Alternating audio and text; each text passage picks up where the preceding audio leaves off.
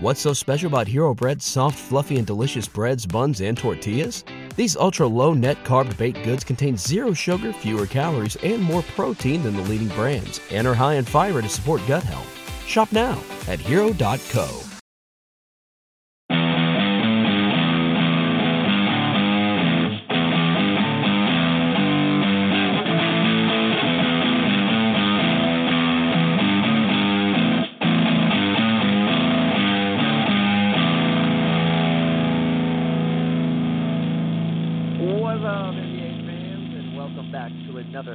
episode of Full Court Press. I'm your host, Nick Smith, uh, and we are presented to you, as always, by Geek Vibes Nation. And joining me tonight is Luke Alves. What up, Luke?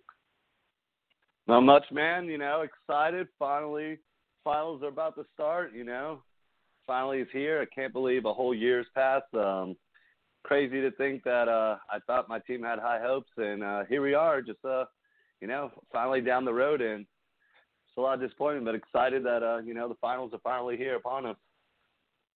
Yeah, indeed. But I, I got to ask you, um, given that your team did not make it, how happy are you that the team that dispatched the Sixers and dispatched the team that beat your team made it out of the East? I mean, I had them going winning the East anyways before my team had dispatched, yeah, but it is did, great right? to see. Yeah. Yeah, we both did, but it is great to see them that they actually uh, prevailed. Um, crazy how they got here. Uh, I think it could have gone any way with uh, the Sixers series. Um, Ball just bounced God, four times in uh, Toronto's in Toronto's way. If you really think about it, I mean, that's a crazy way to lose, and then for Milwaukee just to be taken care of by Toronto, Sixer fans got to be like, man, we only were right there. If the bounce just went our way, we could have Yeah. could have been a different story for us. But hey, that, that's basketball for you in playoffs. Yep. Hey, yeah, you're right about that. But yeah, as for the Sixers, like fucking roll it back, motherfuckers. Like nobody be afraid to pay. Like yeah, like here's the thing, dude. You you're gonna you're gonna hate that Jimmy Butler contract in year like three, four, five if you have to do the fifth year. Um, Tobias is going to lose any amount of trade value the moment he signs wherever he signs. Um, but like you don't have any other options at this point. You were you were that close. You've seen like from the the the conference finals how close you were. Um, every all the other top teams have the potential to like take a step back um, in the East. Uh, so yeah, man, like if you're the Sixers, you got to roll it back. You can't let you can't let it either one of those guys walk. I mean, you just you just can't afford it. Um, you made your bed, now you got to lie in it. Um, it. That's just the way it is. So we'll see what they do. Um, but uh, I, I, I'll be really surprised if they don't, um, you know, bring both of those guys back if both of those guys want to come back. Um, but you know, we'll we'll see how it plays out. I think the bigger question is what they do with Redick. Um, do they bring him back? Do they try to find a cheaper option? Um, you know who'd be great as a cheaper option would be Landry Shamet. but uh yeah, we know where he is now. Um, but anyway, let's jump into it. Uh, you know, I could go all day about what the Sixers need to do this off season, but uh, you know, we'll go from you know maybe a partially dysfunctional um, front office to a utterly entirely dysfunctional front office uh, in the LA Lakers. Um, seems to be even more of a shit show than we thought. Um, if you've read Baxter Holmes' uh, article on E ESPN uh, dot com, holy shit! Like the amount of like people that he interviewed and and like the detail that he goes into in this article. If if anybody, uh, any of our listeners have not read it, I encourage you like go read that fucking article because it is fucking gnarly. Um, and he also did he did a podcast um, with uh, Zach Lowe, uh, uh, uh, the Lowe Post podcast. So uh, go check that out as well. Very interesting listen um, to kind of hear him. Uh, you know, Zach Lowe, you know, kind of delve into that article and ask him questions about it. Um, but uh, my big takeaways from this, Luke. Uh, one, Rob Pelinka, like we all knew that like he had to go, but like God, I didn't know it was to this fucking extreme. Like, the, like the biggest thing that got me. I mean, there's obviously the the uh whole Heath Ledger thing, which is just, I think that's almost that's more of a microcosm of the situation. Um, the macro in this situation is having two different fucking war rooms when you're on draft night and having like almost all of your fucking scouting staff be surprised when you take Mo Wagner at number 25, and they apparently wanted Omari Spellman um, and thought that was who they were going to draft. And then for Pelinka to to basically pin it on Josh Hart and say like, "Yo, well, yeah, I, I talked to Josh Hart, and you know, he brought up some some things that uh that just confirmed some of my suspicions, and you know that that um he he might not uh you know might not pan out, might not be good. And then, you know, obviously when asked for clarification, Josh Hart was like, dude, I mean, all I told him was, you know, I mean, nothing he, he couldn't see for himself that, you know, he's, he's a little out of shape, but he's got a really like hard work ethic.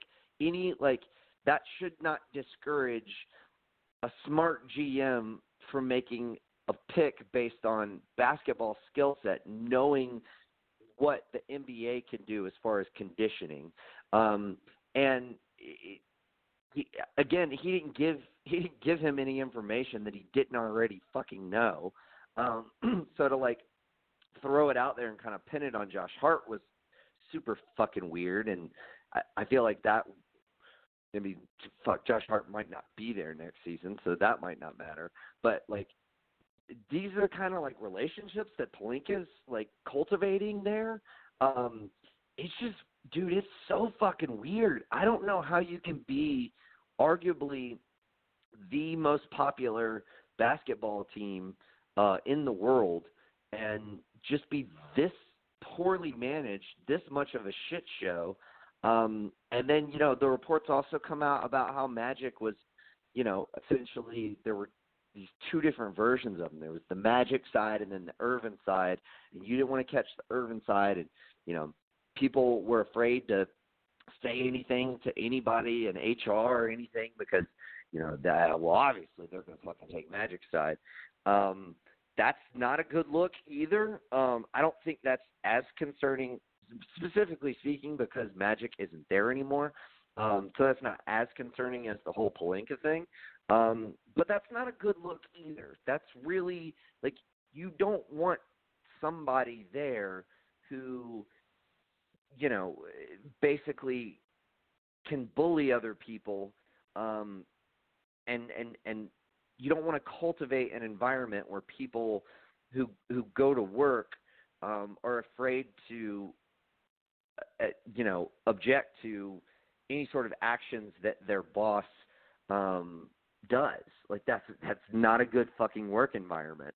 Um, so yeah, man. I mean, those are kind of my my two big takeaways uh, from from this whole article. What are your thoughts on it? And was you know what what grabbed you in particular from this? No, I mean you took what I was gonna say with the Magic side. I mean, I'll get to Blake in a second, but the Magic side kind of surprised me because we always knew it was a shit show. Uh, like getting run last year. Just all the signs were on the wall. I mean, the people are signing. It was just like everything was just like, what the hell is going on? Like in with Magic and Pelinka and everything in there. So kind of a the whole like the two different sides. Like what is he, Doctor Jekyll and Mister Hyde? Like that's how I got to go to work now. Like you didn't want to see the Earvin side and and you know all that. And like what really got my attention too was someone must have tipped Magic and he was on ESPN like that night and just yeah. trying to like you know shape it for himself and like kind of like deny it and all that. And just like magic at this point i don't believe you because there's just so much that like you've already what you did on first take and all that and everything. And now like stuff's coming out about you and you're gonna like instantly hop in and like deny everything and say like no i kind of feel like it is true so yeah. it's kind of like uh, like I'm I'm I'm I'm happy as like a Celtics fan, but it's sad like in a sense of like what what is going on like what is Jeanie doing? Like, I, I hate to like point it on someone, but it's no going to end up coming down to Jeanie, and it's like, does she know what she's doing? she had way too many cooks in the in the kitchen. Like you hear about the Rambises and like all these Yeah. like different people that have to put their input into it. It's just like, what is this like care of like a, an organization that you're running? And like you said, it's the number one basketball team in the world, so it's you've got to have like a large staff and all that. And just from like the ground up, it's just like terror, like just terrible and all that. So it just I don't know. It's, it's shocking, but you know, it, it made me kind of like feel like it was more true how quickly you saw Magic on ESPN and all that, and then Yeah. you know everything. And And Stephen A. that- having a. Uh, Well, on. just just to add on real quickly, like his little spiel about how he was never brought into the HR department. Like he's like, I never even fucking stepped foot in the HR department. Um, like the uh uh Baxter Holmes like brought up in the Lowe Post interview, he's like, Yeah, I mean, I'm sure he didn't because everybody was so intimidated by him that no one was gonna ever bring any of this shit up. That like for fear of being ostracized or you know, um, fired or, or you know, whatever. Um, so like, like the fact that like, well, yeah, no complaint was ever officially levied against you doesn't mean you weren't conducting business in you know ways that would be considered improper. Yeah, so it just I don't know. It's, that's the sad part, but the the other part with Pelinka, I mean, at this point you have to hold on to him for right now, just because like it's already just a shitstorm. You can't even make it look even more terrible because you're not going to convince anyone. I mean, one person that I thought could have taken the job was David Griffin. He obviously was like, "No, nah, I'd rather do things in New Orleans and stay away from you guys." I don't blame so, Yeah, so it's it's going to be, you know, I mean, y- your one hope is, um, I don't even know at this point. I don't think anyone wants to take the job. So, do you just keep Pelinka? Are you? I like. I know they're waiting until the fi- finals are over, but what do you sell? I mean, well, wait. Who'd you say? Not Bob Myers. Uh, who are you Dan- talking about? Danny Danny Ferry. Like if you couldn't get any of the big names, I think you could get Danny Ferry, and he proved to be competent when he was in Atlanta. Um, he had the fucking he got fired because of like some random like racist shit that he said. Um, I, I can't even remember the exact context of it, but saying something about like we need to get more white people in the stands or some shit like Yeah. that. Something he said something really Yeah. fucking stupid, um, and it ended up getting him fired. Um, but I mean that's he's several years removed from that now. Um, I, I think he would be a, a, a possibility who would be you know somebody who you could plug in who would actually be competent. Um, Bryan Colangelo, um, obviously he had the whole uh, burner uh, account scandal in Philadelphia. He's a year removed from that. I wouldn't mind him either. I mean, it's just like, but that's that's the level of things. Like these are the guys. Like there is there is nobody on the open market that I would not rather have than Rob Pelinka. Like Jeanie needs to get in there, wipe the whole fucking slate clean, and just hire someone and tell them build your staff, do your thing, you're in charge, go. Like you don't have like run shit by me, but you don't have like seven different people that you got to run shit by. Like that's not how you manage an organization. Um, and you know, if she if they do want to get somebody like Bob Myers, um, or you know, Masai, or you know, any any sort of big name, um, then that's how they're going to have to conduct, and you know, their business. And like to me, that's how you just you should conduct it, regardless of whether you get a big name. Even if you get someone who's just like competent, like fuck, give me Ernie Grunfeld over motherfucking Rob Pelinka. Like Jesus, like th- this is just such a shit show. Now, all of this being said, I- I don't I don't expect anything to happen. If it was going to happen, you would think it would have already happened. Like, I mean, you would have already made the decision. All right, we're going to go in a different direction. Maybe you don't know exactly what that direction is yet, but you would have already made the the decision to go in a different direction. Um, so I don't I don't expect any of this to change. I mean, I would hope that Jeanie Buss is smart. I mean, I don't think she's stupid. I would hope she's smart enough to see the writing on the wall, but I, I, yeah, I don't know. I, I I don't think you you stand pat now, um, but I think that's what she will do. No, I mean she will do it, and I mean it's just at this point where it's just like they're so invested. The Buss family is so invested in it. She can't sell it because there's nothing else that their family does, and it's just Oh, like no. something to keep in keep in your line and keep it going. But it's just like at right now, it's just like all of them have just been terrible for like their dad's legacy right now. I mean, it's very simple. I mean, just get the right people to run it and stay out. I mean, don't have so many people going into it. I mean, if you're trying to get like a Bob Myers right now, I mean, it's it's going to be hard to sell him on what you have right now unless you sell him on the fact that I've been waiting to clear shop, but besides Vogel that we just hired, it's just you and you choose everything. Just start from top down. What do you want to do?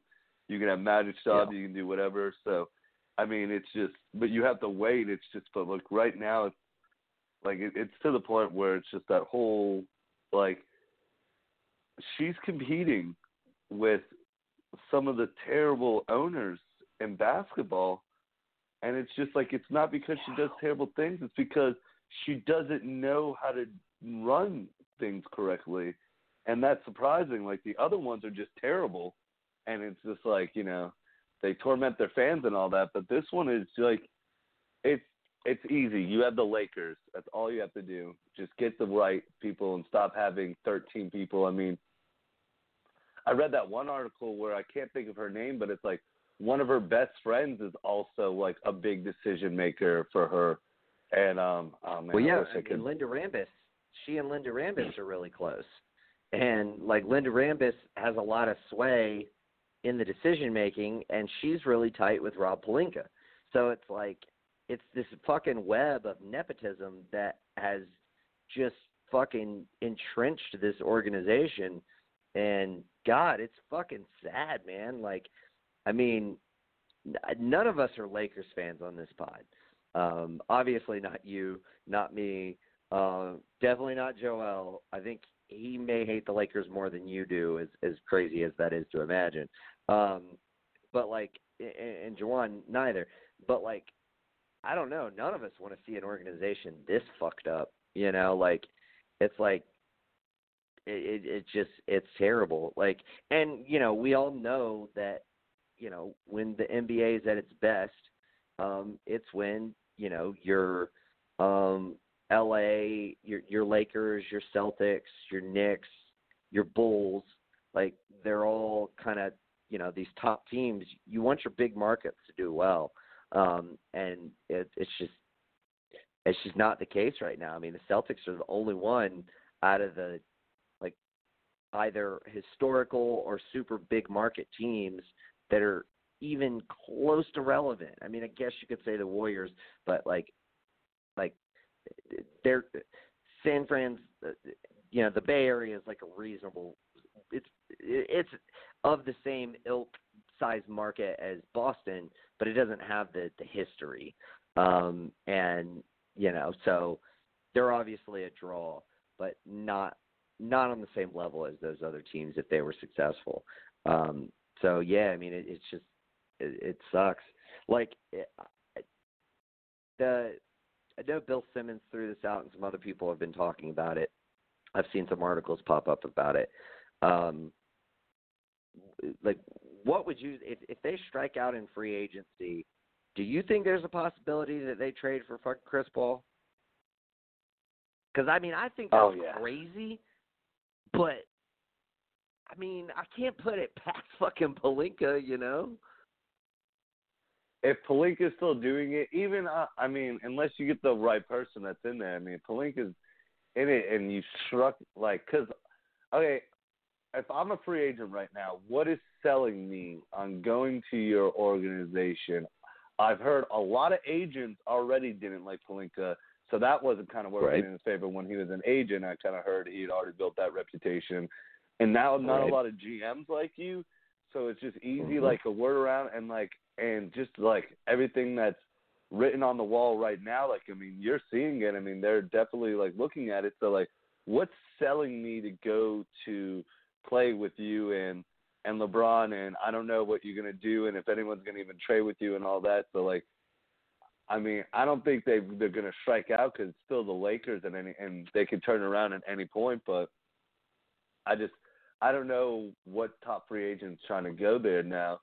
Are you gonna Mhm. settle with the with the the you know the tier three kind of level guys and sign them the big money, or I mean, Yeah, like, I, I I would could just I could totally see them giving Vucevic a max contract. You know, yeah, like and it's it's it's but like why? Like I understand you struck out, but there's no reason. I mean, he's a good player, and like don't get me wrong, he'd be pretty good on the Lakers, but not the max contract. I mean, so I could definitely see no. him doing we saw like what he that, did in the playoffs, dude. He got completely taken out of the fucking whole series. He didn't do shit against Toronto. So it's just like, what would you do? And, and then in the end, I mean, it'd be ironic if Chris Paul actually got traded to the Lakers this time and it didn't get, you know, vetoed. So um, that that would be funny. Yeah. But I, I honestly, even though we got we finally like got Le- Chris Paul, just like you know, ten years too late or whatever.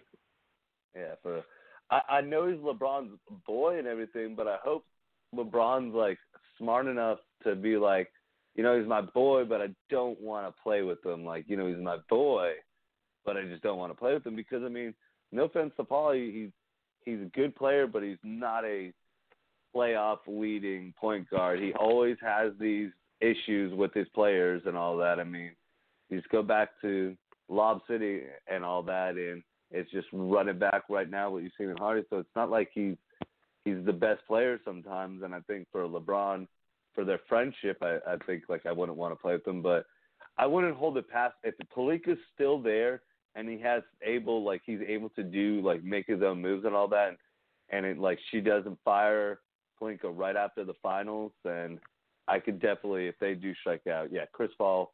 I mean, what other team would really honestly trade for Paul? Like right now, I mean, I don't see him holding team, a high market. the only other team, yeah, the only other team that I could come up with, that that made any amount of sense to me was the Heat. Um, just because like, like they could they could ship out some of those two year deals that aren't super nice. Um, you know, like your James Johnson, um, your uh, uh, Ryan Anderson, uh, or no, he's expiring this year. Um, they, they, I can't remember all who all they were, Olynyk, I there think, were, there, is a two years still. Kelly Oh, Olynyk, yeah, I think they Olynyk. could trade. Yeah, yeah. Yeah, and then they have one other one um too. Uh oh, Dion Waiters. So like if I could get if I could get out of like those shitty players that have 2 years left. Like I'm not sending you like a slew of expirings for him. Um I'm not doing that, but like if you're willing to take, you know, a package centered around like two of those three guys and then figure out what salary makes the money work and all that. Um like I I might consider that if I'm the Heat. Like especially if I'm the Heat, um, and I could make that move, and then you know could potentially, you know, go to the Lakers and say, hey, um, you you you missed all your big free agents. Like we'll we'll put together you know a, a reasonably decent trade offer for LeBron James involving like um you know, uh, Josh Richardson, who's a really good young player on a on a team friendly deal. Justice Winslow, um, you know, uh, uh, you know, our first our number 15 pick, um, or 14, 13, number 13 pick, um, and then you know, an expiring to make the the money work or whatever. Um, and we can throw in Bam Adebayo.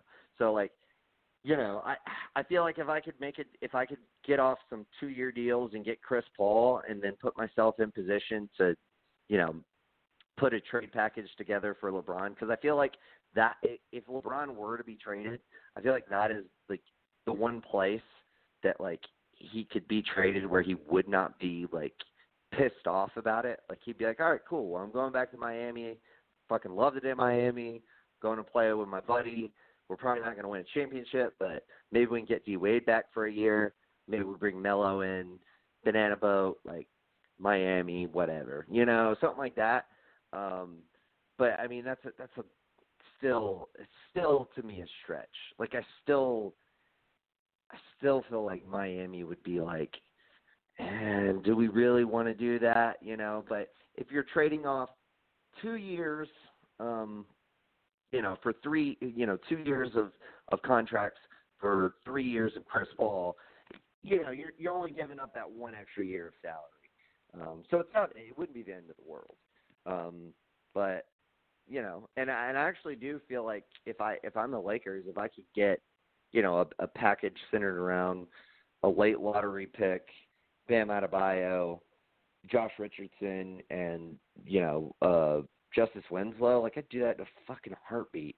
Like it, if I knew it wasn't going to piss LeBron off, like if I knew there wasn't going to be like all these reports of him coming out saying, you know, he was just stunned by the trade and fuck the Lakers and all that. Like, you know, I would I would want to run it by him and be like, hey, like we got this offer, you know, you can go back to Miami and you know get out of here and whatever. Um, I don't know, maybe maybe he would be like, yeah, you know what, that doesn't sound that bad. Like that, that actually, I mean, at least I can go back to a place I'm familiar with. That you know I love being in. You know, go compete for you know in the playoffs in the East for the you know final few years of my career. I don't know, whatever. Um, but again, super, super, super fucking long shot. Um, but yeah, uh, I don't, I don't, I don't see very many, very many players taking that contract. Um, well, let's let's transition over to that though. So we had a report come out that the Rockets uh, are, are making everyone on their roster available after losing to the Warriors in the semifinals. Um, now, it, I think there was some kind of like uh, parentheses saying like James Harden very unlikely, um, but it did not it did not specify that he was off the table. Um, do you think this is the right approach by the Rockets? Um, obviously, they have the ongoing issue with um, Mike D'Antoni. Um, so you know he's still on board, but they like pretty much fired his whole staff. Um, and he's on a one year deal. They haven't been able to reach any sort of agreement um, for an extension, and and I read like an article like an hour ago saying that like talks have broken down as far as any any um, word on that extension. So they got that going on. They're they're putting all their players out, like announcing to everybody um, that that all their players are out on the market. Um, this this doesn't seem like a good look either. They also, you know, famously kind of um, tiptoed around the luxury tax at the trade deadline um, and moved all these various pieces uh, to get essentially, you know, to to get out of the luxury tax. Not a great look. I, I understand why they did it, and I don't fault them for doing that um, because the players that they wanted to get um, that would have been worth it to go over the luxury tax. They just couldn't work out any sort of deals for, um, i.e., your Jimmy Butler. Um, so I get that aspect of it, but still, like you still could have put together better team had you decided we really, really don't care about the luxury tax. Um, like it would have been really nice, probably, to have had James Ennis. Uh, you know give you 20 minutes a game in the playoffs um, as opposed to you know anybody else that was getting 20 minutes a game. Gerald Green, for example, because um, Ennis actually proved to be pretty important for the Sixers um, in their run. Uh, but yeah, what, what, what's your take on this? Um, who do you who do you think is the most likely to be traded out of out of any of these guys? Um, and just your general thoughts on the strategy coming out of Houston. No, I mean I don't mind that um, he listed uh, like if Morey is the one that like told I mean, Woj is the one that tweeted out, and obviously if he talked to you know and and they like I don't mind that everyone's on the tables. I mean obviously he's gonna go to Harden and be like, yo, check it, like real talk, you're not. But I gotta like, cause you can't make everyone right. mad that it's just like everyone's on the table, but James Harden's off limits. Because now it's just kind of like looking like, yo, whoa and and like say for instance, what if they don't run it, do a trade, and they just run it back like and make ten things ten times worse for that. So at least he kind of just put it out there like none of y'all are safe. So just know that. So I mean, in all honesty, I think that they need to wait too until after you know the whole uh, free agency period's over because I mean, if I mean even though you just lost to a Durant-less Warriors, I mean, I'd try to just run it back and do minor things, not major things. But if you know, but I, in all honesty, I, like I see that happening over someone getting traded, just because, like you're saying, like that Chris Paul contract is so bad. Like in four years, or, or like three, do you want to be paying forty-two million dollars? Like that, that is what you're going to be paying for Chris Paul. That is just like a scary. Like no, no, no, no, no. And like I know, like how you listed, like you know your teams that think that you do. The only team that I feel like would kind of do it, and it makes sense just a little bit, is if Phoenix Suns strike out because I don't think I think they are going to strike out. I don't see anyone running to the Suns, but I could see the Suns doing it and, no, and taking on his contract. Terry. I just I still don't. I I think if uh Rozier has any other like city competing, and it's between like you know Phoenix and all that, I don't think he's going to choose Phoenix Chicago over it. I mean, Orlando. they could. Yeah, Pick like Chicago and the- Orlando all, over Phoenix. all they can do is Yeah. like max them, and I could see another team being like, "All right, we'll max you too," and then you have the the Celtics that can always match it too. So God. I don't see Rozier. So I that could contract see. is I- fucking scary. The max Yeah, I contract for could- Terry Rozier, God. Yeah, if, they, if someone maxed them, oh man, yes. But but hey, you know, you never know. I mean, I've seen crazy things happen, but I That's Chris true. Paul's just gonna be hard. But I could see Suns doing it. I mean, you wouldn't even have to take that. I mean, what you could maybe take. I mean, you're not gonna get T.J. Warren, but that's like your best. I mean, if you could somehow trick them into thinking Chris Paul's worth that and do something like that, I mean, you just at this point you just want to get off this contract. If you're really, if if because it is. I mean, there's three different uh, like people running it right now, and they all have like it's it's the owner and D'Antoni on one side, and it's Morey on the other side. So it's just like what's going on and all that. So Should You know, have taken that to- job in Philly. yeah, but uh, you know, so it's kind of like you know what are they doing? But I don't know. I mean, it's hard to say because you can't like Capela. Your two trade assets because Gordon's on expiring, and it's just no point to just trade that. I mean, he's keep him on the team. If you're going to keep anyone, it should be Harden and him because Harden's your long run building around, and Gordon's on expiring. So why just get rid of that? He actually can do something for you. And Unless PJ it's for the Tucker. right piece. Okay, but I don't Like, see anything instance, coming. I Here's one that I I've floated that I could see. Um, if you could somehow trade Gordon and like two future firsts for Covington, I would probably do that trade. Um, heavily protected, like you know, don't get. Obviously, Morey would make sure that they were, um, but like the. I know there was that report uh, earlier today from Bleacher Report saying that um, you know the the Timberwolves are interested in in trading Wiggins to the Hawks. I seriously doubt that happens. Um, I don't think anyone is taking the Wiggins contract. Um, I I just I don't see it happening. Um, so you need to get off some money. Uh, so you know if you're able to get Gordon, um, who's a serviceable shooting guard, and hopefully you're hoping uh, Josh Okogie can make that next step by next year. He comes off your books. You're saving a little bit of money that way.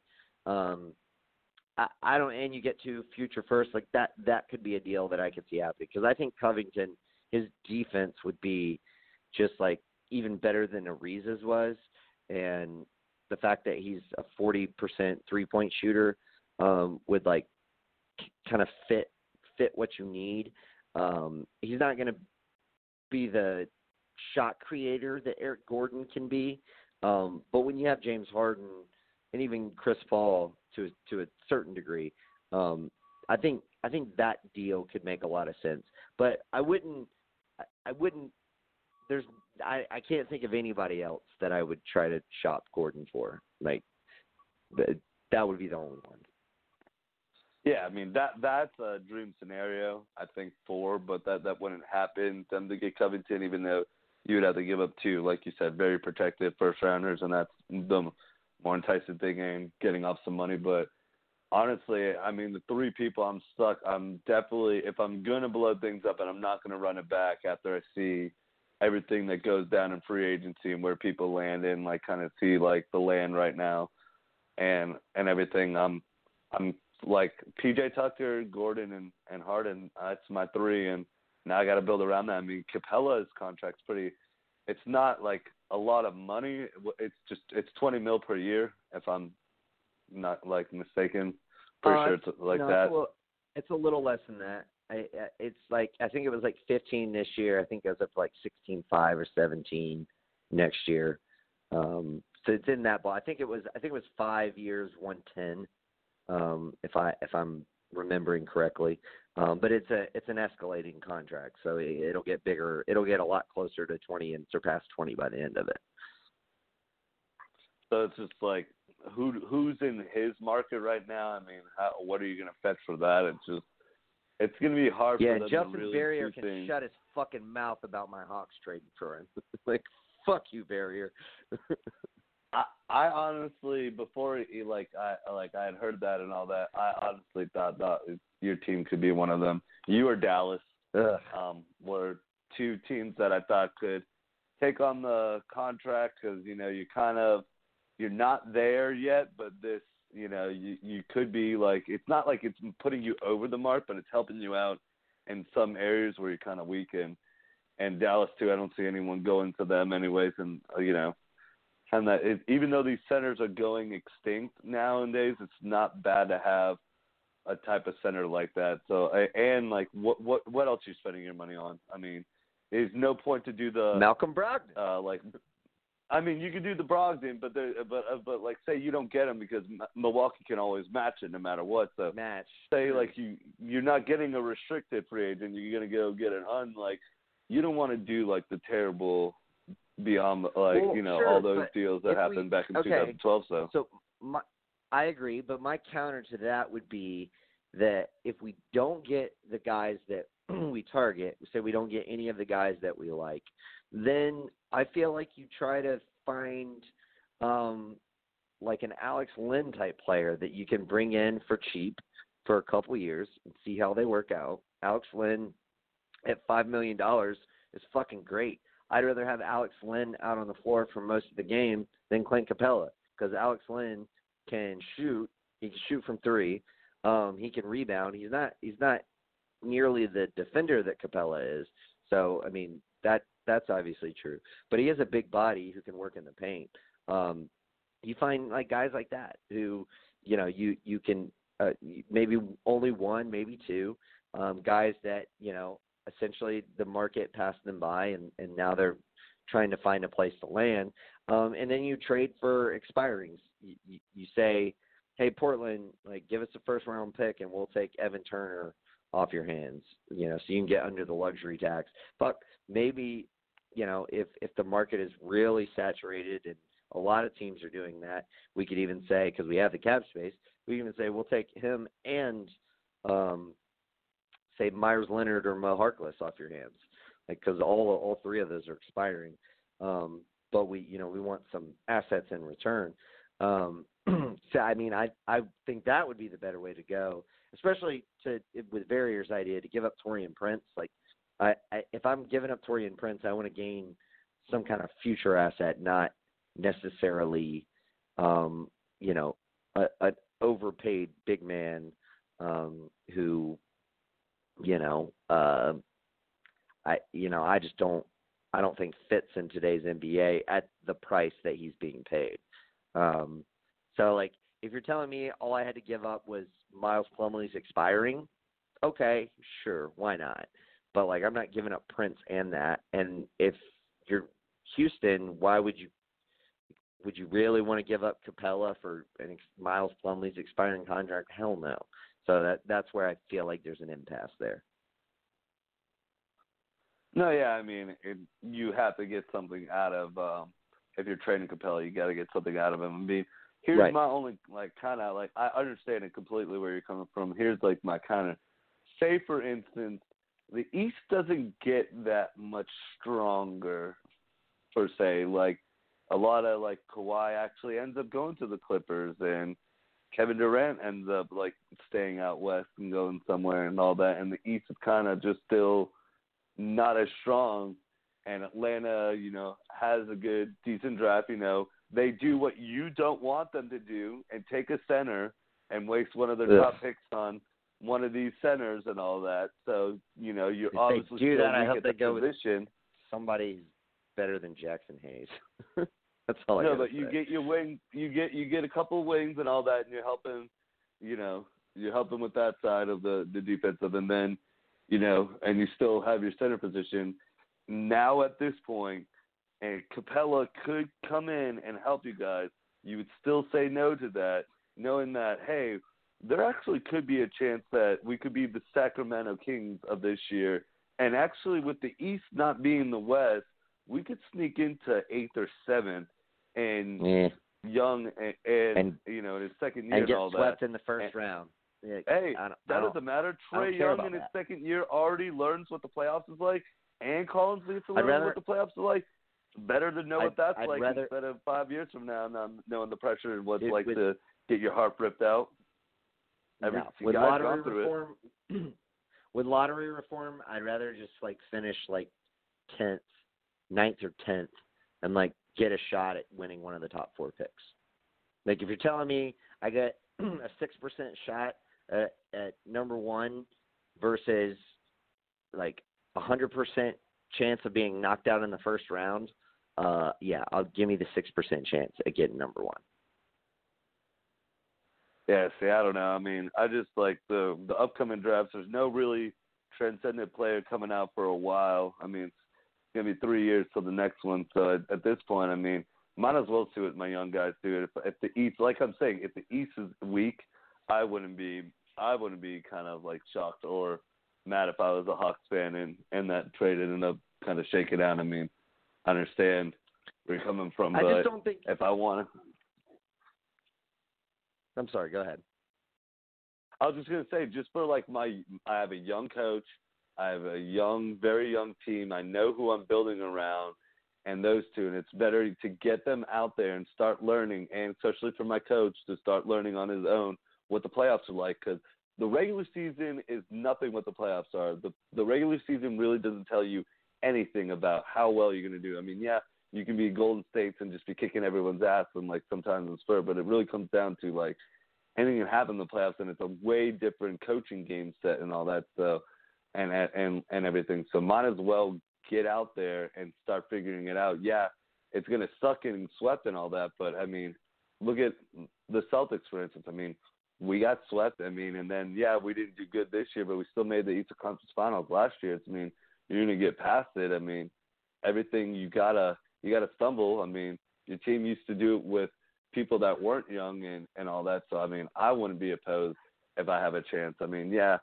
there is the six percent chance, but right now there's there's no player that's coming in that's going to be overtaking Young or Collins. So there's no reason that I need to keep on being in the bottom in my mind if I'm the Hawks, and the East is where it's still at. Yeah, I'm not saying I'm not saying like I, I want to phrase this in a particular context.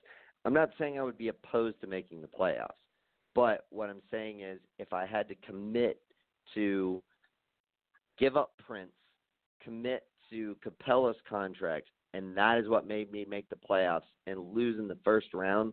So I'm committing that money to Capela long term for the next four years. Um, I I don't know. I just I'm I'm not like a huge fan of it. I like John Collins playing the five.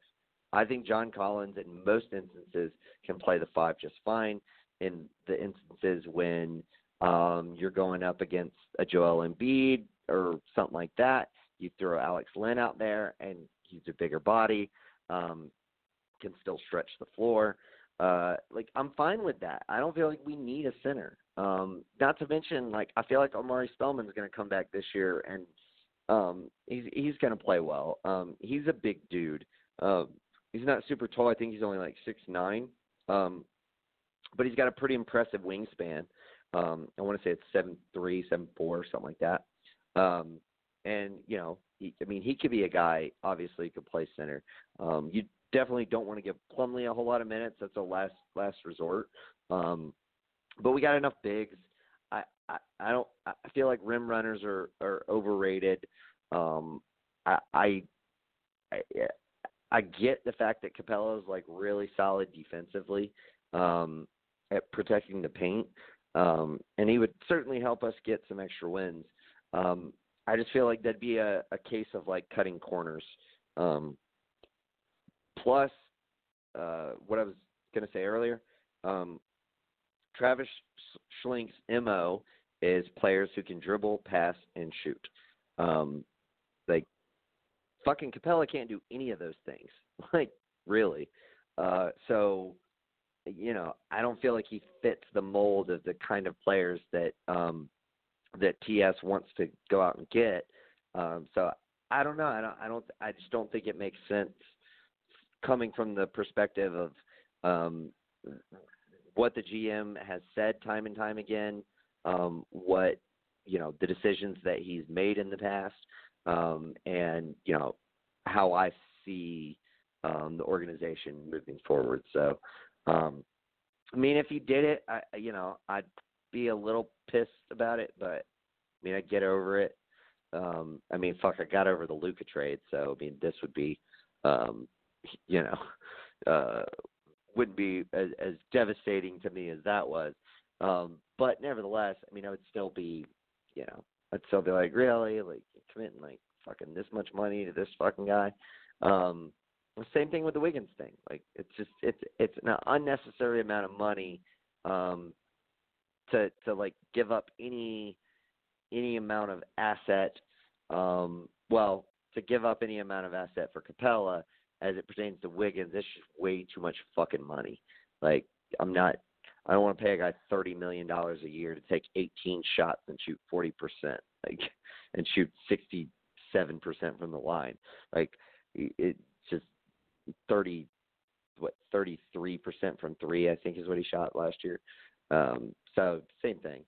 But uh, but yeah, I don't know. We'll see. Uh, Hawks are going to be in like the realm of speculation because of their cap space, because they're a rebuilding team, um, you know, because they have all of these various assets that they can move around. So I expect them to be in a lot of talks. I don't expect a, a lot of the things that are talked about to come to fruition. It's going to be the things the things that happen are going to be the things that aren't talked about because that's kind of always the way the Hawks work. Um, you don't usually hear a lot about what's going on with them until it happens.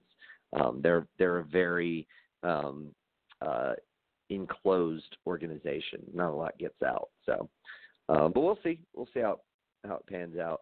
But uh, but yeah. Uh, so to tie it all back in, we both don't think Paul's really gonna be on. Like no one's gonna really want Paul except for maybe the Lakers, and even then, I think we're both skeptical of that.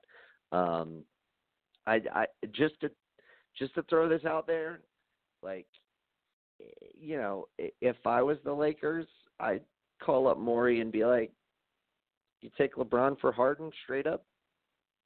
Like, I, I feel like, you know, along with this report that we got from the Lakers, a lot, uh, you know, a lot of this dysfunction is is obviously tied to Pelinka and was tied to Magic. But there's a lot going on with LeBron and his camp and his dudes who get jobs and Rich Paul basically, you know, going and talking to Adam Silver about how he doesn't like Luke Walton.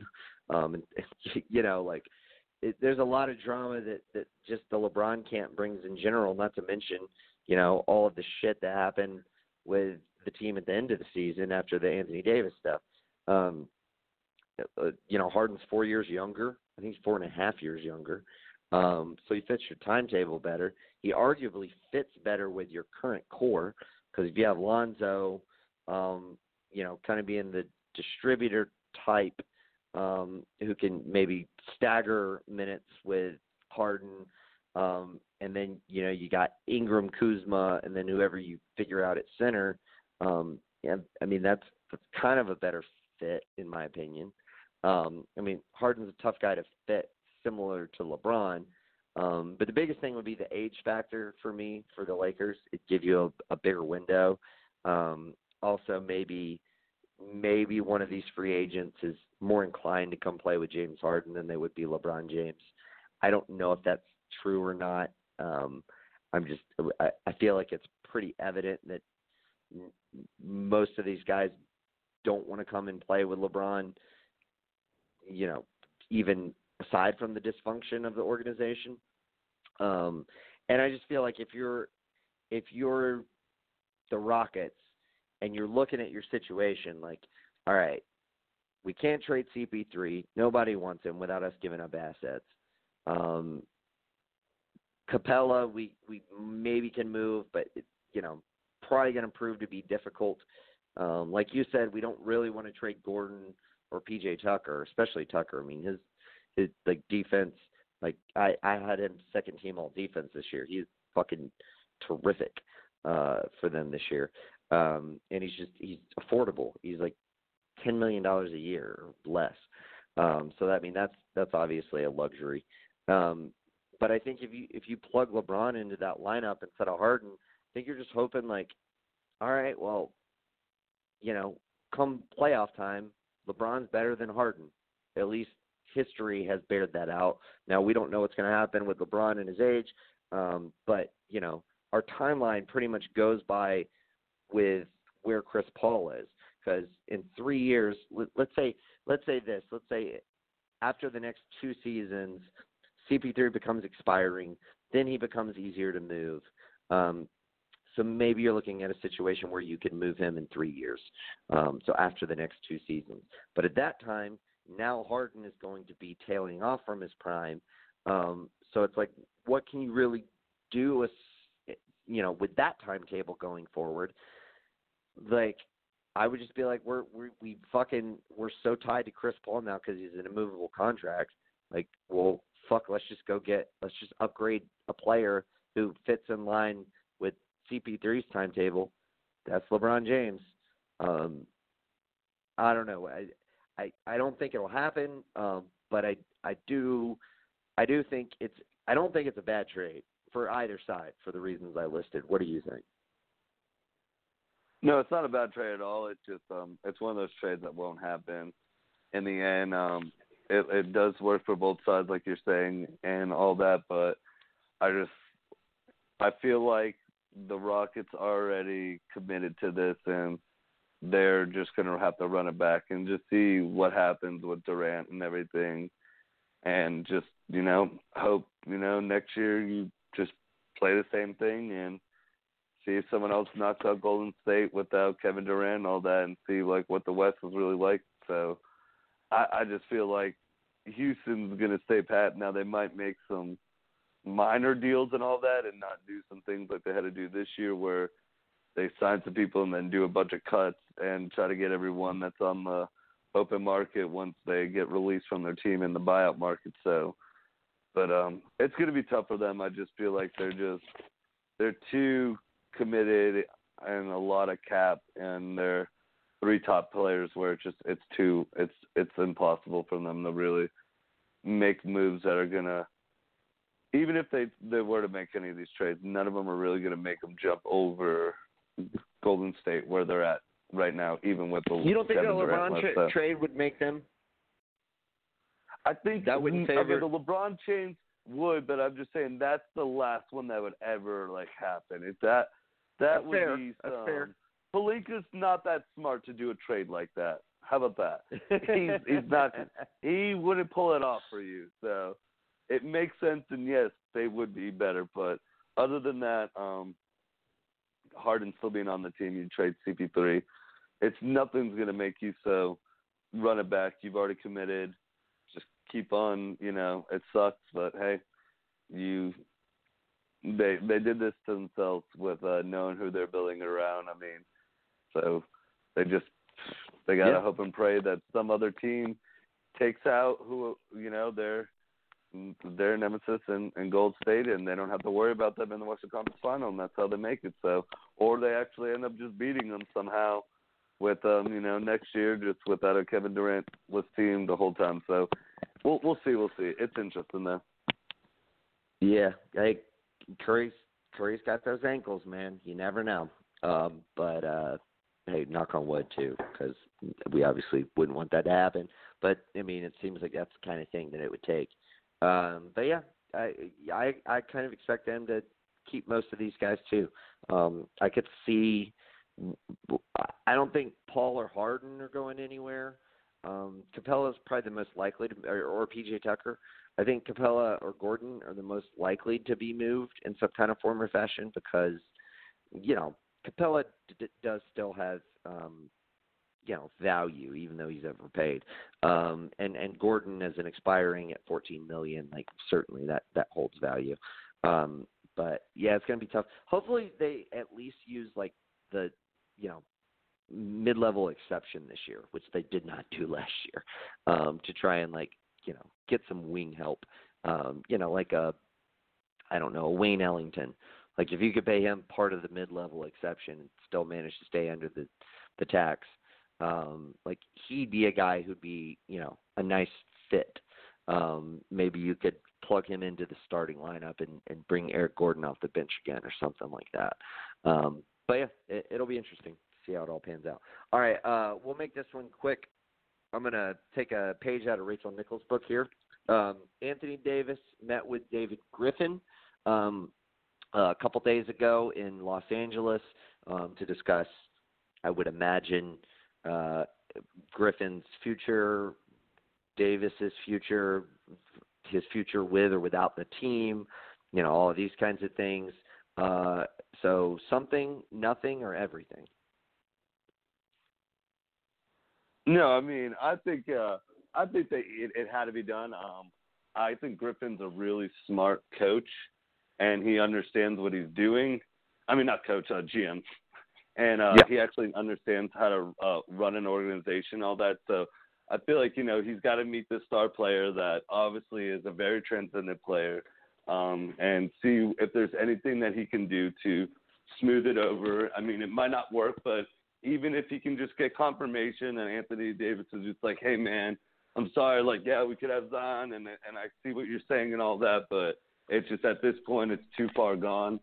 Um, I could I just like Griffin just being like, hey man, just let it be on my terms that you know I'm gonna trade you and everything. Like don't don't keep on leaking it out there and do what you did this year where where where you know you're saying all these things like let me do the trade. I'll make the right one. We'll make it work for all sides. Like let's just do like how normal things how normal trades are behind doors. Uh, so i think you right. know it was it was smart for him to do it right now because you know we're coming up on the end of the year. Might as well not not have like any kind of conversation with them before you know i mean they moved up the free agency and the draft too so you kind of want to be like you know we're even though everyone knows they're taking Zion, just like here's my whole plan and all that. So I think it was smart by Griffin. Might as well see what you can do. If there's any way you can turn this around, run it back. Um, I don't think if they if they do convince them, I don't think it's going to be one of those ones where people have been like you can just trade them at the trade deadline.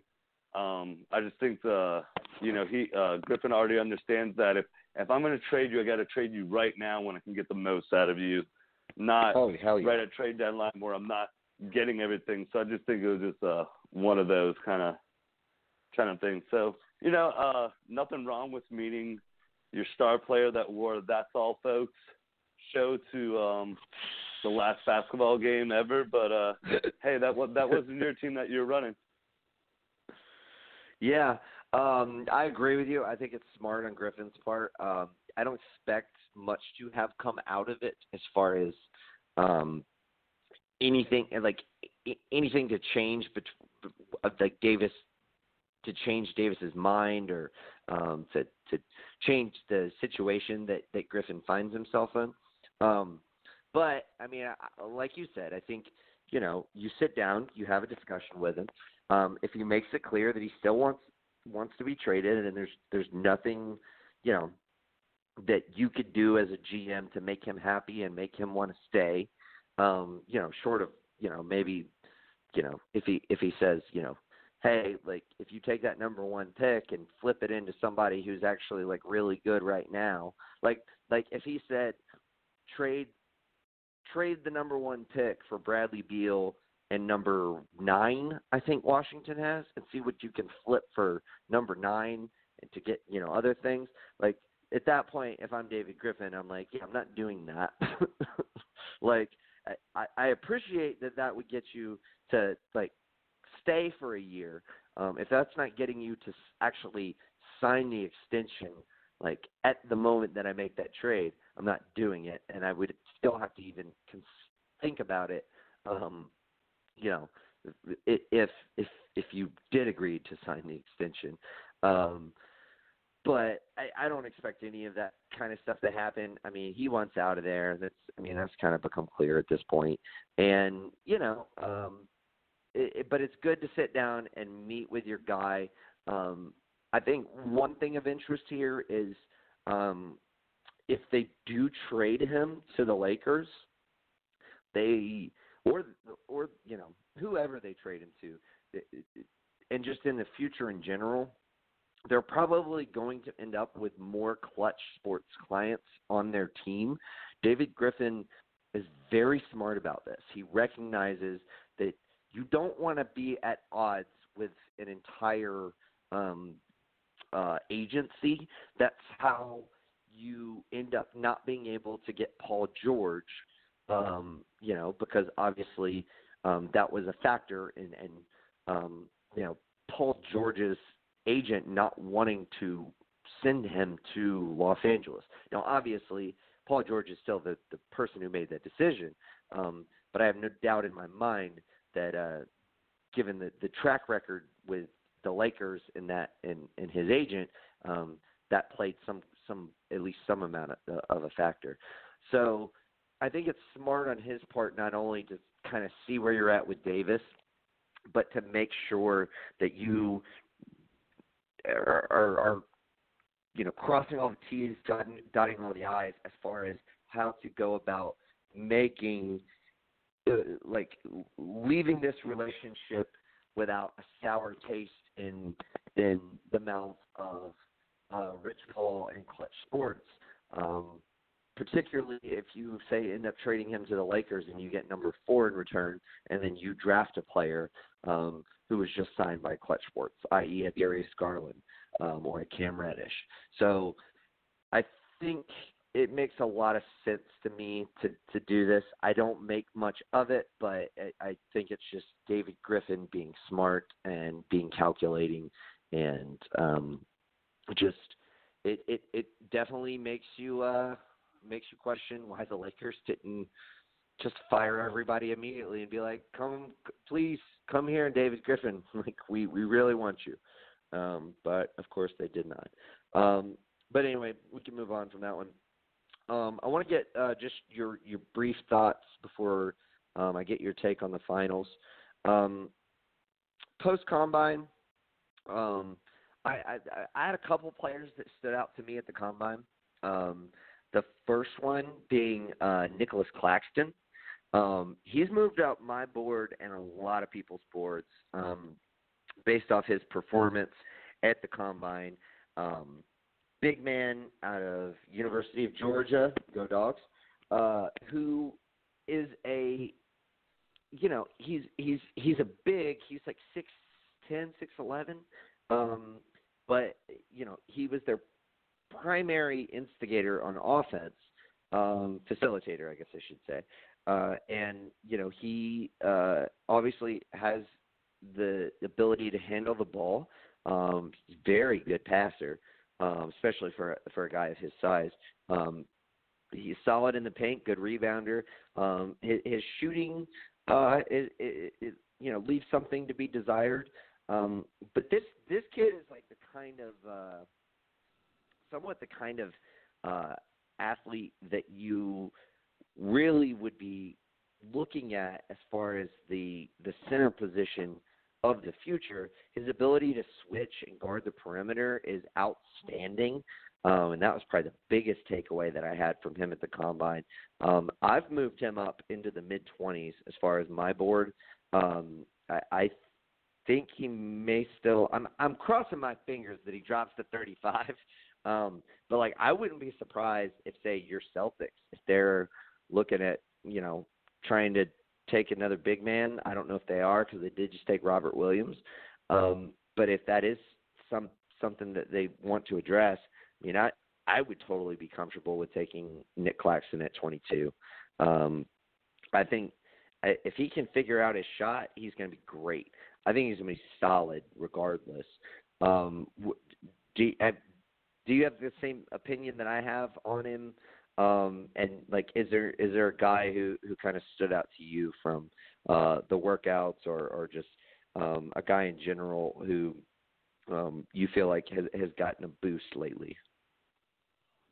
No, I mean no. Claxton definitely um, showed. I mean, he just he's like you say, six ten. Um, you watched Georgia last year, he definitely ran the point for them for some reason, just because they didn't really have a point guard and got injured, and yeah, actually did pretty well at it. And like you say, in the way that NBA is going these uh, nowadays, it, it seems like more the, these types of centers that can do more than just post down low and all that, and and get you occasional like block and all that. So, I mean, I think it's big. Uh, I still don't have him as high as you. I can see him possibly some teams this year. I feel like the draft's going to be about teams that make uh, like instead of in the later and like early like um second round instead of like a person that can help them they're going to take these guys that could be like you know that could be really good like a Naz Reid too is another one that I've always been fascinated. He didn't have that great of a combine, but I mean, I've watched him last year at LSU. The kid knows how to shoot a three pointer. I mean, six ten. That's true. It's very hard to come by. I mean, like he definitely knows how to like to the floor. Like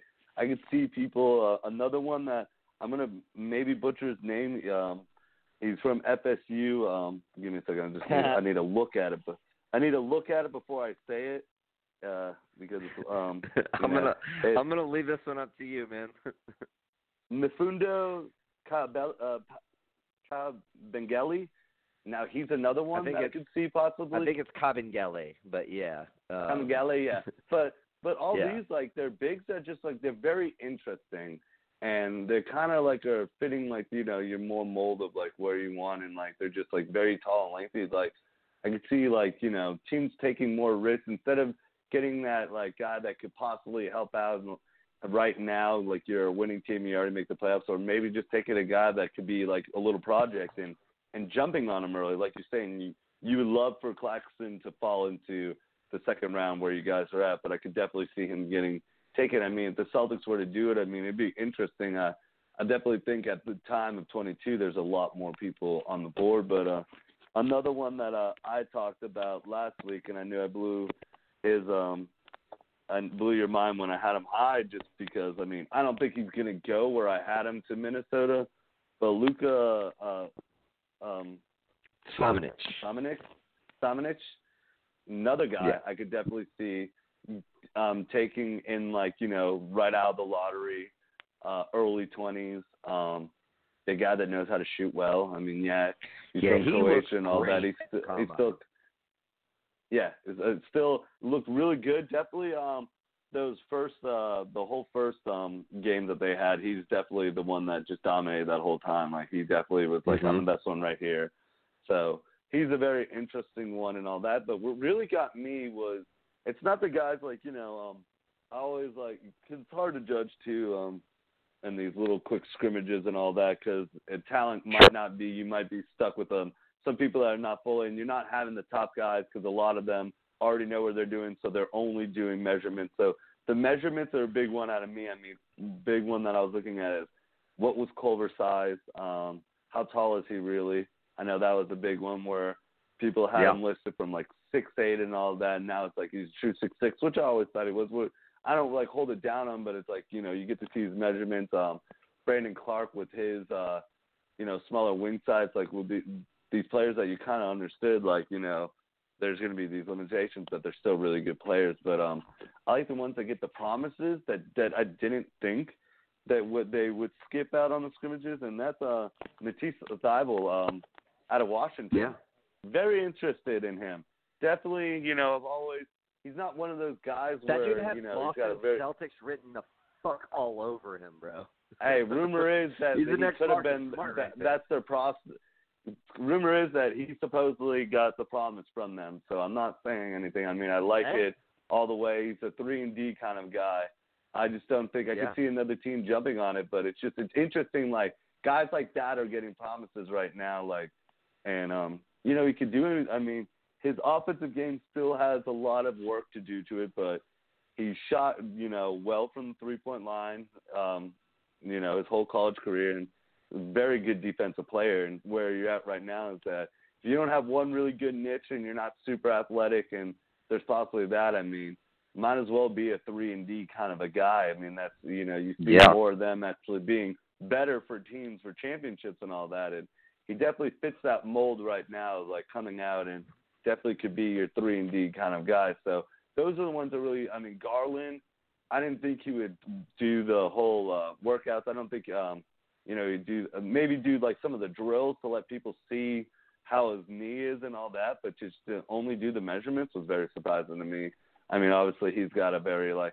So those ones are the ones that interest me. Is like you've already got this promise, so there's something you know that that I mean we all see it, but those are the ones that are definitely like you know because Thybulle's already uh, obviously cemented himself as a first round pick. I mean, it took me Oh, until yeah. the end of the year to really have him in the first round.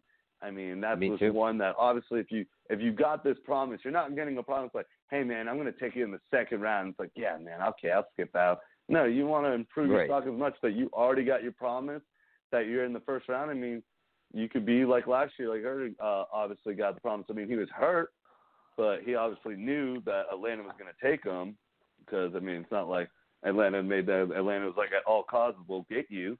So it's just like it's those like ones that are just like the more surprising that they didn't have to do anything to raise their stock to be like a Nick Claxton to get themselves out. That you know the body of work, it's like they don't have the high feelings and the and they do, but they're just like they could do really well and they're just kind of what you want. And if you can get them in like the the later like 18 to 24, there's nothing wrong with taking a swing on a guy like that. Yeah, absolutely. Um, I uh, so a couple other people who stood out to me. Grant Williams um, uh, scored very well on like basket ba- the the I guess the basketball IQ test that they do there. Um, so that'll be interesting. A lot of he's got a lot of movement. Like there are people who have him as low as like an early second rounder. There are people who have him in the late lottery. Um, I've seen a lot of variation on him. Um, I have him uh, as like a um, right around number twenty. I'm not sure um, exactly where as of right now. Um, I don't have my list in front of me, but somewhere in that ballpark. Um, but I think I think he's really interesting. Uh, I think another player who kind of fits the same mold as him, PJ Washington, your dude. Um, I think he kind of, I think his general stock is higher, um, probably be- because of his size and, and his um, more apt three point shooting. Um, I think Williams kind of, I think he's a smarter player, um, but but he doesn't seem to have the intangibles that Washington brings. Um, I'll be really interested to see like which one of those guys goes first. Um, like I said, PJ Washington generally considered um, the better prospect across most boards. Um, but uh, I, I mean, I've seen some people who have Williams ranked considerably a, a, above him. Um, so I, I think that'll be an interesting thing to follow. Um, I uh, also like just a few guys who I think um, maybe, if not, should consider going back to college. Like, um, should be fully aware that they may be looking at two-way contracts at best, um, and you know potentially even going undrafted and having to try to you know um, sign from there. Uh, uh, shit, I just had it. Um, uh, shit, what's his name? Uh, oh, Charles Bassey, um, out of Western Kentucky. Um, that dude's stock was super high. Um, he was a first rounder um, at at least on one of my mocks. Um, just continual continually fell um, throughout the year for me. Um, he he shoots reasonably well from three, but on a very um, low attempt margin.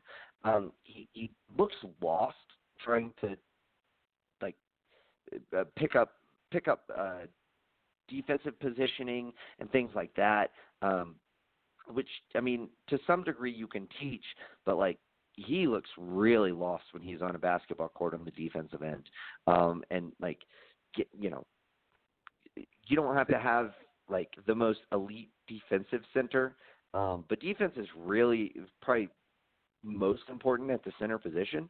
Um, and and the fact that he just doesn't seem like he at all knows what he's doing and he doesn't bring you that sort of elite scoring upside that say a dude like DeAndre Ayton brings you. It's hard to see the value in that. Um I still think someone's going to take him in like the mid second round. Um but I wouldn't. like I would not want my Hawks to take him at 41 or 44. I just think there's there's going to be better players available there.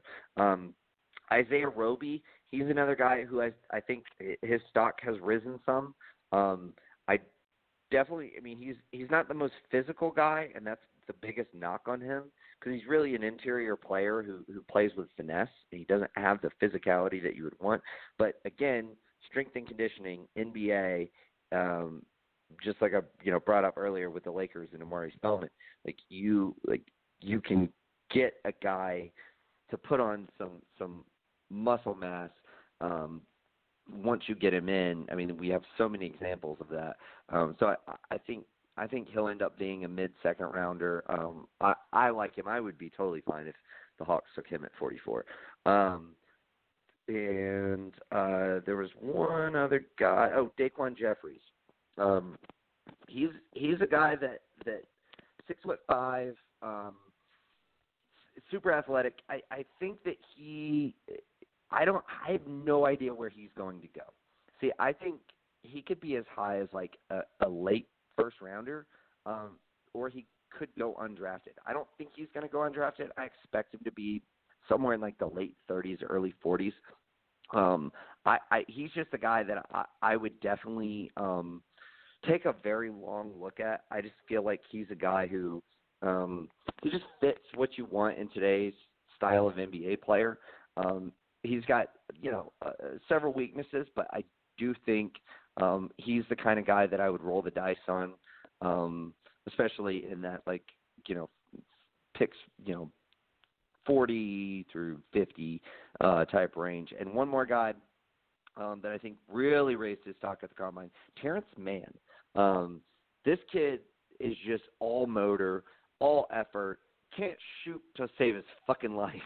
Um, but uh, he gives you everything else. He's he's a big body on the wing. Um, he, he he looks like he's going to be excellent defensively. Um, kind of reminds me of like a uh, like a Tony Allen type, uh, just bigger. And uh, if you can ever get him to fucking hit a jump shot, dude. I mean, if, if this kid could, like if this kid shot like even thirty six percent from three. He'd be a first round pick easy.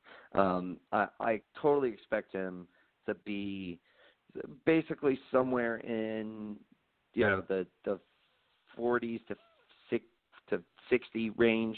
Um, probably probably like I would say no lower than like 55. Um, but I totally think he'll get drafted. Um, he may be a two way player um, for for you know a couple seasons, but I, I think he's going to be good. I do. Um, I, I, I like um, I like the effort. Um, I like uh, all of the intangibles. It's just can he get his shot together? Um, but yeah, um, a lot of interesting things going on. Um, of course, we're going to continue to follow it. We'll be covering um, the draft up to and during and after and all of that. Um, so that'll be a lot of fun. Uh, so yeah, be sure to uh, to stay tuned for that in the coming weeks. And yeah, fuck, we're only like what three or four weeks away now. Um, you know, we're, knocking on its door, dude. Um, so that's going to be a lot of fun. Um, but all right, final topic of the night. Final thoughts on leading into the finals. Uh, Joel and I gave our, our, our thoughts last week. Just to sum up mine. Um, I think the Warriors will win in six um, regardless of whether KD comes back or not. I do expect him to come back uh, if if it looks like you know that you know if they split on the road. Um, I, I think he comes back. If Golden State goes and wins both on the road. He probably doesn't. Um, but uh, yeah, I think they win in six. Um, I think if Toronto has any chance in hell, one, they need to cross their fingers that KD doesn't come back. Uh, two, um, they have to lock down defensively. Um, they have a very good defensive team, but they're they're going to need to really turn it up a notch. Um, I do kind of like Kawhi guarding Draymond because he, he can protect the pick and roll. Um, you know, and he can sag off Draymond when he's not in pick and roll and play help defense. Um, it seems to be an interesting way to go about um, playing him. But yeah, they, I mean, they got to be great defensively. And then my big thing is they have got to attack Golden State's weaker links.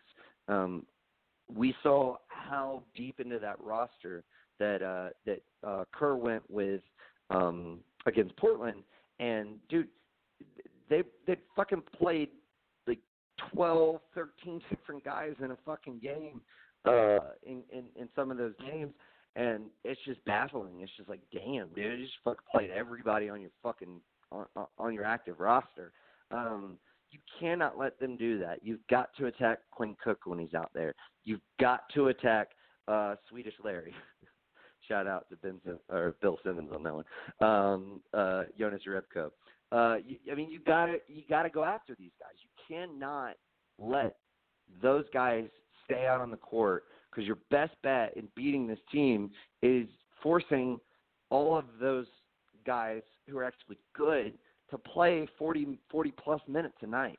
Um, and if if they can get by with playing 35 and you each, you know, and you and they can, you know, put these these weaker players out there for for spells at a time, um, like you're you're gonna get fucking you're gonna lose. You're not gonna win.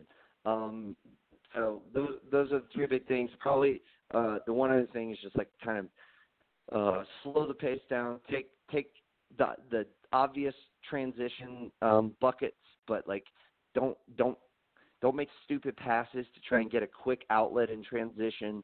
Um, like you need to slow the pace of the game down. Don't let Golden State. Don't try to get into a running contest with Golden State because you're going to lose. Um, that's a lot of things that I feel like Toronto has to do in order to pull this one out. I don't feel like they're going to be able to do all of them. Um, hence why I have Golden State in six. Um, but I, I'm not, you know, I don't think it's outside of the realm of possibility that Toronto can pull this out. Um, it's just going to take a Herculean effort, uh, if you will. But uh, but yeah, what are your thoughts uh, on this series before you know we uh, get to sit down and watch it?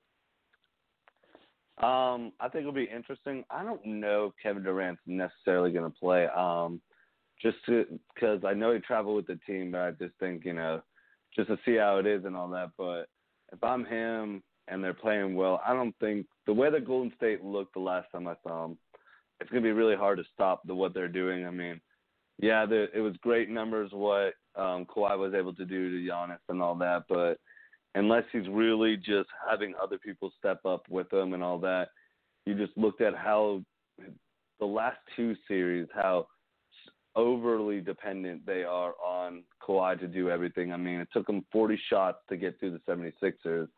They didn't do have to do as much last time. I mean, you're not going to get the Fred VanVleets shooting lights out in two games, only missing three three pointers or something like that. That's not going to happen in the finals. Um, I just don't see the other people stepping up, the Lowrys, the Siakams, the Gasols, and all that, stepping up to do what a team that's been there the last, you know, this is the fifth year in a row. They know how to play. It's the same team. I have more confidence in Iguodala than I do really in the second player for Toronto right now, just because it's a whole yeah. different game. I mean, and I just I feel like Golden State, I, like even right now they have the like Cousins is active right now. I don't see Cousins having any help to them right now, even if he's a hundred percent.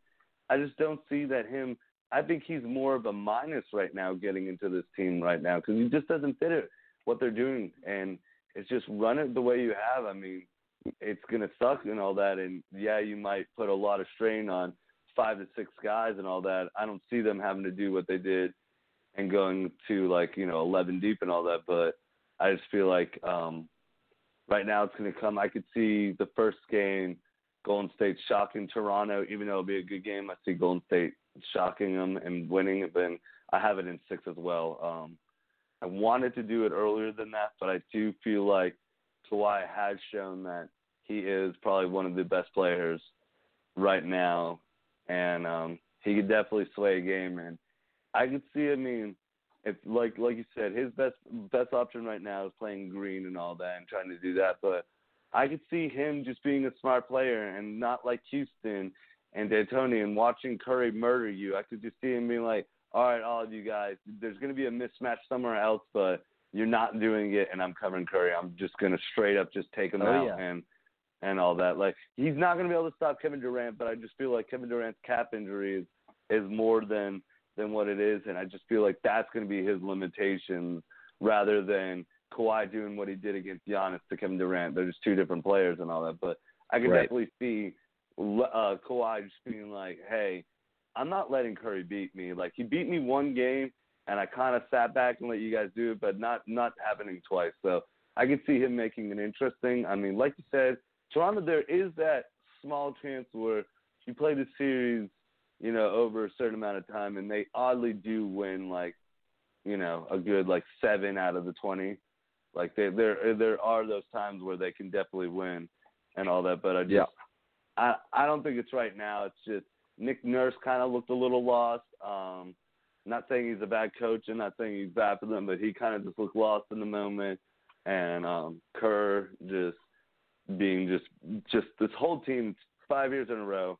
They know the whole parade. They hold them like they know everything, the whole theatrics behind it, and I think they're going to take care of business. And I unfortunately just think it's going to be without Kevin Durant. And I'm not saying that's a bad thing. I do think Kevin Durant makes them a way better team and and all that. I just think the right now the way that the last that I saw them, they've been sitting for a while, so they could have like you know cold feet and all that, and haven't been. But the last that I saw them, they just they look really just in their stride. Just after Game Six of Houston, they just turned into a whole new beast.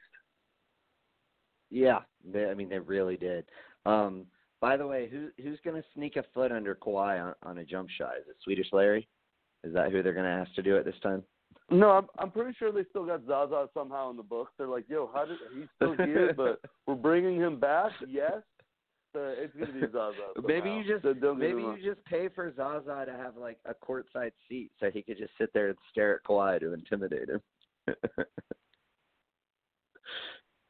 um, yeah, it'll be interesting. yeah. Don't get me wrong. I do think Kawhi knew, but that Spurs team, that one year where he did get tripped, Kawhi was definitely. I mean, I do feel like they, if he didn't get hurt, I had a feeling that they were going to win. But that Spurs team's different than this Toronto team. That Spurs team is still kind of the the last of the people that have been to the finals and have been there. So it was a a well like. I don't think they're more talented. Yeah. though.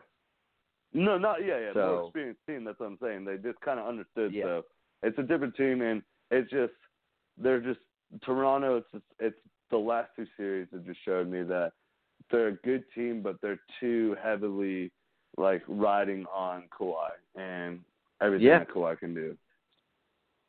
Yeah, no, I mean, I, ultimately, I agree with you. They're going to need at least two other guys to step up, um, and you know, we'll see if that happens. Um, I, I think you maybe already answered this question by saying you wanted to take it in less than six, but you you settled on six. What what would you what do you think is more? What would shock you more for Golden State to sweep them, or for Toronto just to win the series? Golden State to sweep them. Um, I just feel like Toronto's not Portland, not anything against Portland and all that. And you know that that's the last thing that, but Toronto's actually like they do. What I hope that they can get is good bench minutes out of a lot of people and try to just run that way. So I do see two games. I was contemplating it in five, just because I could see Golden State one of those games where they're losing the whole time and they just snuck it out the end. Yeah. Yeah, no, I mean I agree. I I would be more surprised with a sweep. Um, I think for I or Portland. I think Toronto is going to get two. I really do. I think they'll get one at home, and then maybe like win Game Five, um, type of situation, um, or maybe win you know one of the games uh in Golden State, and then you know lose the next the, you know the last two or something. Um, I feel hard pressed to think it's going to go seven. Um, but hey, if it does, Toronto does have home court advantage. So um, I would fucking love for it to go seven. Um, that'd be awesome. And you know what? I, I would, as much as I'm um, anti-Toronto because of you know what they did to the Sixers, I, I still like, still would kind of like them to win it. I mean, it'd be great for the city of Toronto, um, especially given the utter collapse of the Maple Leafs um, and you know, it would just be uh, it'd be nice to uh, to for the for the Warriors to get humbled. Um, it would it would be a treat. Uh, but you know, we'll we'll see how it all plays out. I mean, um, if there if there's one guy that can do it, it's definitely Kawhi. All right, we're gonna wrap this thing up, but before we do, I do want to ask you because um, there's been a lot of talk about this lately. Who's the best player in the league? We got Kawhi, we got KD. LeBron hadn't been in the in the playoffs this year, so it's almost like he didn't even count. We had Giannis in the mix until you know he he went out. Um, uh, I think you got to throw Steph Curry in it uh, based off what you know he did um, once KD went down. Um, like, who do you think right now, gun to your head, who do you think is the best player in the league right now? Kevin Durant. Um, don't get me wrong, a lot of those guys you say are really good, and it's really hard just to just do a quick one like that. But um, I just everything that Kevin Durant can do offensively, and I think that we really just don't like. He's really underrated in his defensive game. He's not, a, you know, he's not a bad defensive player, but I just feel like well, it doesn't help those, that he was just fucking lazy as shit this whole regular season, and he, he didn't play with yeah. any like intensity. And even know, in that really Clippers did, series, uh, he was pretty lazy defensively. When he wants to be good defensively, he's really fucking good. But Kevin Durant's definitely at that that that age. I mean, don't get me wrong, Steph can get a shot whenever he wants, but and all that. But if you have one of these guys that want to come up, like I said, a Kawhi could definitely shut him down and all that. But I just had the most faith in Kevin Durant. Is just he's going to get to his shot no matter what, and it's just it's unstoppable. Um, I feel like next year we're really going to get the true value once he goes to his own organization, does things, and like really just like, oh damn, well this is Kevin Durant that we kind of forgot how dominant he is. So I'm just gonna go Kevin. Don't get me wrong, Kawhi is definitely a better two way player and all that, but I just feel like Mm-hmm. I don't know Kevin Dur- Offense Kevin Durant right now defense. is just uh, Kevin Durant right now just would just destroy Kawhi if he was healthy and was going a healthy like Warriors team from la- like if they were running into the Warriors team of last year, what happened? LeBron and Kevin Durant just uh, dismantled him. I just Kawhi being the great player he is, he just you're just not stopping KD, um, and he just knows it. I just feel like he's he's in his prime, and he just knows that I'm just unstoppable right now. I agree with you. I think Kevin Durant is the best player in the NBA. I think Kawhi is second or third. I still put LeBron in that top three, even though you know he got hurt this year, and he obviously the team didn't make the the fine or the finals. Fuck the the playoffs. Um, but I, I mean, I, I feel like there was oh there was a lot of shit going on in LA as we discussed for the first half hour of this pod, um, that you know led to to them not making the playoffs, um, and their dysfunction in general. But just in a vacuum, I still think LeBron is on that level. But I think those are your three guys right now, um, that are just the three most well-rounded, crafted, best players in the league. Um, LeBron obviously lacks a lot defensively that that you know from where he used to be and even what Kevin Durant shows night to night and everything. Um but I mean, you know, you put LeBron in, you know, uh, a seven game series and he's going to flip that switch. He's going to turn it on defensively. Um now whether whether his teammates who have slacked off on defense all year, as we saw, uh, you know, with Cleveland last year, are able to do that is a different story.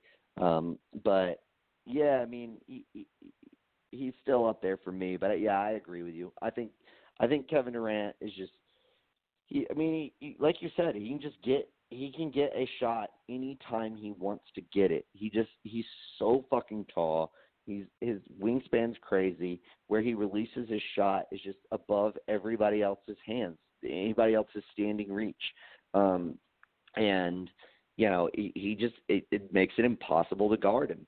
And you know, that's that's the thing. Like with Kawhi, um, as good as Kawhi is, like you can affect him.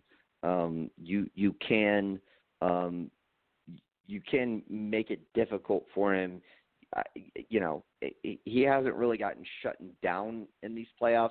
He really struggled in that first game against uh, Milwaukee, and there were a couple games in that uh, in that Philadelphia series um, where Simmons and Butler did a really good job of slowing him down. Um, but for the most part, he's gotten what he wants. Um, but like you, you can affect him. His he's strong as fuck though. Like when he when he decides he's getting to the paint and he's got that finesse move where he can kind of bully you and, and bump you back, but not draw the charge and then back up and take the floater. Like that move is so fucking solid.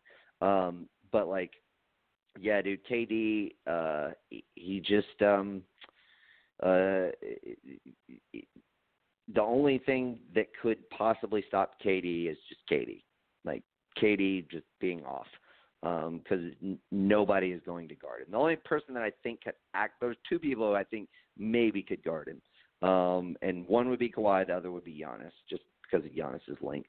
Um, but yeah, I mean, he's just he's so fucking good. But I'll tell you this: if uh, if the Raptors end up winning the series, I definitely think Kawhi at least gets the moniker.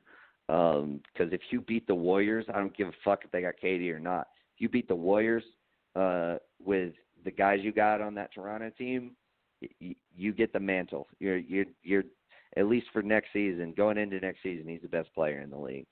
Um, but yeah, I, I'm with you though. As of right now, I, I would go KD, and I think I think the narrative would still be ma- the majority would still pick KD if he hadn't gotten hurt, um, because KD's blueprint would still be all over um, the series that they've played instead of it going transitioning back to their um, you know share share the ball um, you know strength and numbers kind of format. But um, but yeah, it, it'll be interesting. I think I think next year we should probably do like a I don't want to do like an expansive list, but like a top 20 or something.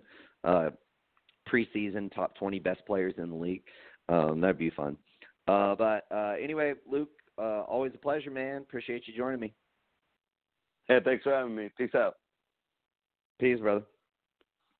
And thank you guys for joining us tonight. Uh, it's a fun podcast. We hope you enjoy it. Uh, we got some more great content coming your way later this week. Um, obviously, we got some finals games that we'll be breaking down next Tuesday and Thursday. Um, we will eventually get to our um, uh, uh, awards uh, for for the season. Um, we were planning on doing that tonight, but unfortunately, uh, Joel and Jawan had conflicts, so we had to postpone. Um, but we will get to that eventually. Um, and uh, be sure to check out uh, Wrestling Geeks Alliance this Saturday, uh, a special Saturday edition of WGA uh, with Dane and Chris uh, and Geek Vibes Live. will be coming at you Sunday. Um, we have some other great shows, uh, you know, this week. Um, Geeks Against the Grain on Friday and Tia's Top 10 Saturday morning. So be sure to check those out as well. Um, but uh, we'll catch you next week. Until then, peace.